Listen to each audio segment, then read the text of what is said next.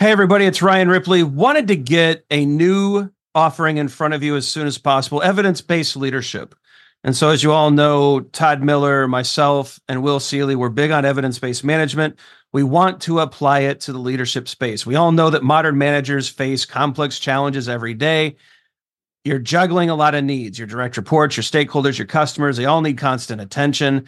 What we want to do is help you manage that. We want you to use information and data to make good decisions around all of these areas so that we're delivering the right thing at the right time for the right customer. And we know that we're doing that because we're using data and evidence to validate all the things that we're doing. And not only that, we're not just looking at value, but we're looking at our capabilities as an organization.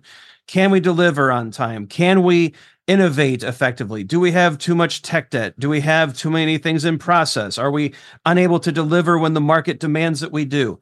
We look at all of these things with evidence based management. We merge that into a leadership uh, mindset and lens, and we enable you to make new and better decisions repeatedly based off of the data that you're collecting within your organization. It's exciting stuff. We hope you can join us. Visit agileforhumans.com forward slash EBL course. Join us in one of these offerings. We think you're going to love it. Hope you can join us. Use Agile for Humans, the number four to take another 15% off of this course. And uh, we can't wait to see you there.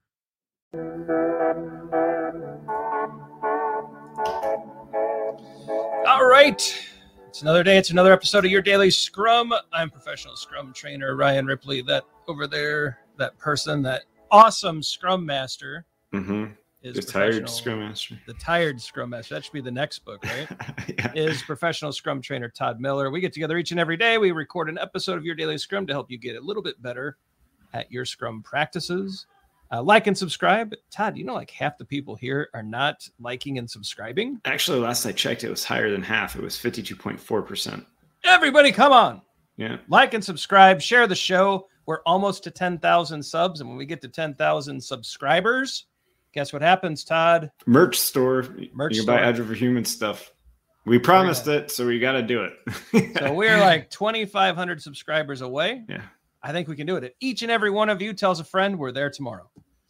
All right, Todd. Today's question came from a event. We did a live event at community.agileforhumans.com. Join the community; it's free. We did a live event, and we had a question that carried over. Should the Scrum Master challenge the C-suite? What do you think? Part of the service a Scrum Master has is to the broader organization. We're pretty vague on what that means. Um, so I would I would say that as part of the service a scrum master does to an organization if this is necessary then yes and i would say challenge the c-suite let's to, maybe can we start there ryan let's talk about what that means so i said, talk, said scrum master serves the organization but you've been in the C-suite quite a bit, much more than myself. Um, when when it says challenge the C-suite, I, I would imagine that your C-suite body language is going to be like, yeah, I, I think easy this, there. Yeah, th- I, this is like so. We had this debate when we are writing "Fixing Your Scrum," right? So we were kind of like, um, should we put a management chapter in the book? Do we really have to do that? And of course, we did. So there's a management chapter in Fixing Your Scrum. I think it's a really good chapter that helps talk about how to engage with middle management, VPs. I think a lot of that advice applies to the executive suite. If you're going in challenging, firing off with a thousand ways that they're wrong and how they just don't get it, and uh, that's being a bad partner. So don't do that. I think that's really a misguided approach. The spirit behind challenging the C suite is are you going to bring up counter ideas to help everybody get better? Yeah. Are you going to try to go to them with some real problems and say, you know, this these three things are holding back our scrum team? Uh, we really think that if we, you know, did X, Y, and Z, things would be better. I know it's against what we're doing today, but here's some data that kind of shows, you know, why I think this investment is good. If you're approaching them like that, then that's a good challenge. You're challenging them to to help improve things to be better. You're not challenging that they're they're right or wrong. You see what I mean here? It's not a mm-hmm. personal thing. It's not a direct thing. You're not trying to coach them. Don't try to coach these people. Leave them alone. They're yeah. super smart. They know the company very well. You need to show up with data and evidence on why they should care about what you're saying and try to be their partner in the change that you want to see happen. Mm-hmm. And if you approach it like that, I think you get great results. When you show up like a fool, pretending like you know more than them, doesn't go well. No, yeah, it's a. I mean, let's let's be honest with you. As far as I would say, ninety percent of all the C-suite people that I've met are genuine smart people and have worked extremely hard to get there. Yep. Right. There's there's a reason people don't accidentally become a C-level executive in a company. You don't. It doesn't. That doesn't happen by accident. And and so I think that the word challenge here. I think. Uh, it may not. I I I, I think the scrum a scrum master shouldn't challenge a C-suite. Can a scrum master partner give data, maybe further enable with new ideas, um, hand them a different book that might be something interesting to read? Because I, I, from my from what I've come across, C-suites are avid reaver, readers, right? That is the better statement. So I would say, should a scrum master challenge C-suite? I don't think you're going to get anywhere if you challenge C-suite. They're going to win and you're going to get fired. right? The average the average CEO or C-suite member, uh, male and female, uh, are incredibly healthy, incredibly bright, well educated, um, incredibly wealthy. I mean, there's there's things they are these are the high performers. They've decided to give up a normal life in pursuit of this one thing. They've they've given up every. I mean.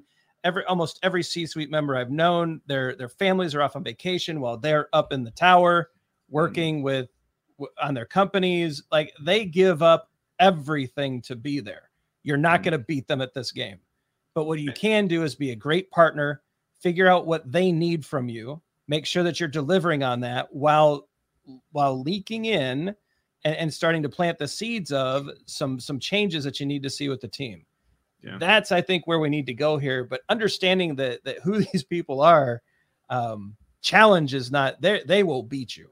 They will win. Like you're, you yeah. you are you will you will you are not equipped for this, but you can be a great partner uh, to the C-suite, and you can help bring forward great change for your Scrum teams. I think so too. I think I, I think I think I I think that this is a wrap. Yeah. Yeah. Challenge partner, not challenge. Yeah. Drop the challenge mm-hmm. and see what you can learn from them. Right? They probably mm-hmm. know something you don't. End screen time. Be sure to like and subscribe. Never miss an episode. That would be bad right? Check out every episode. Tell your friends. Let's get to 10,000 and let's get some merch. We've got some cool ideas, but we need to get to 10,000 to get there. Check out the socials. We're pretty big on Facebook, LinkedIn, and the Twitter machine. Um, some videos are going to pop up. The algorithm thinks you'll like them. We do too. For Todd Miller, I'm Ryan Ripley. Go forward, do some great things. Be an awesome partner. Maybe tone down the challenge, turn up the partnership, and uh, great things might happen. Until tomorrow, have a great one. We'll see you then. Hey, it's Ryan. If you're enjoying this show and want to take a deeper dive into Scrum with me and Todd, check out agileforhumans.com forward slash training. Be sure to also look at the show notes to subscribe to our newsletter, get a copy of our book, Fixing Your Scrum, and learn more about working with us at Agile for Humans. Thanks for listening and Scrum on.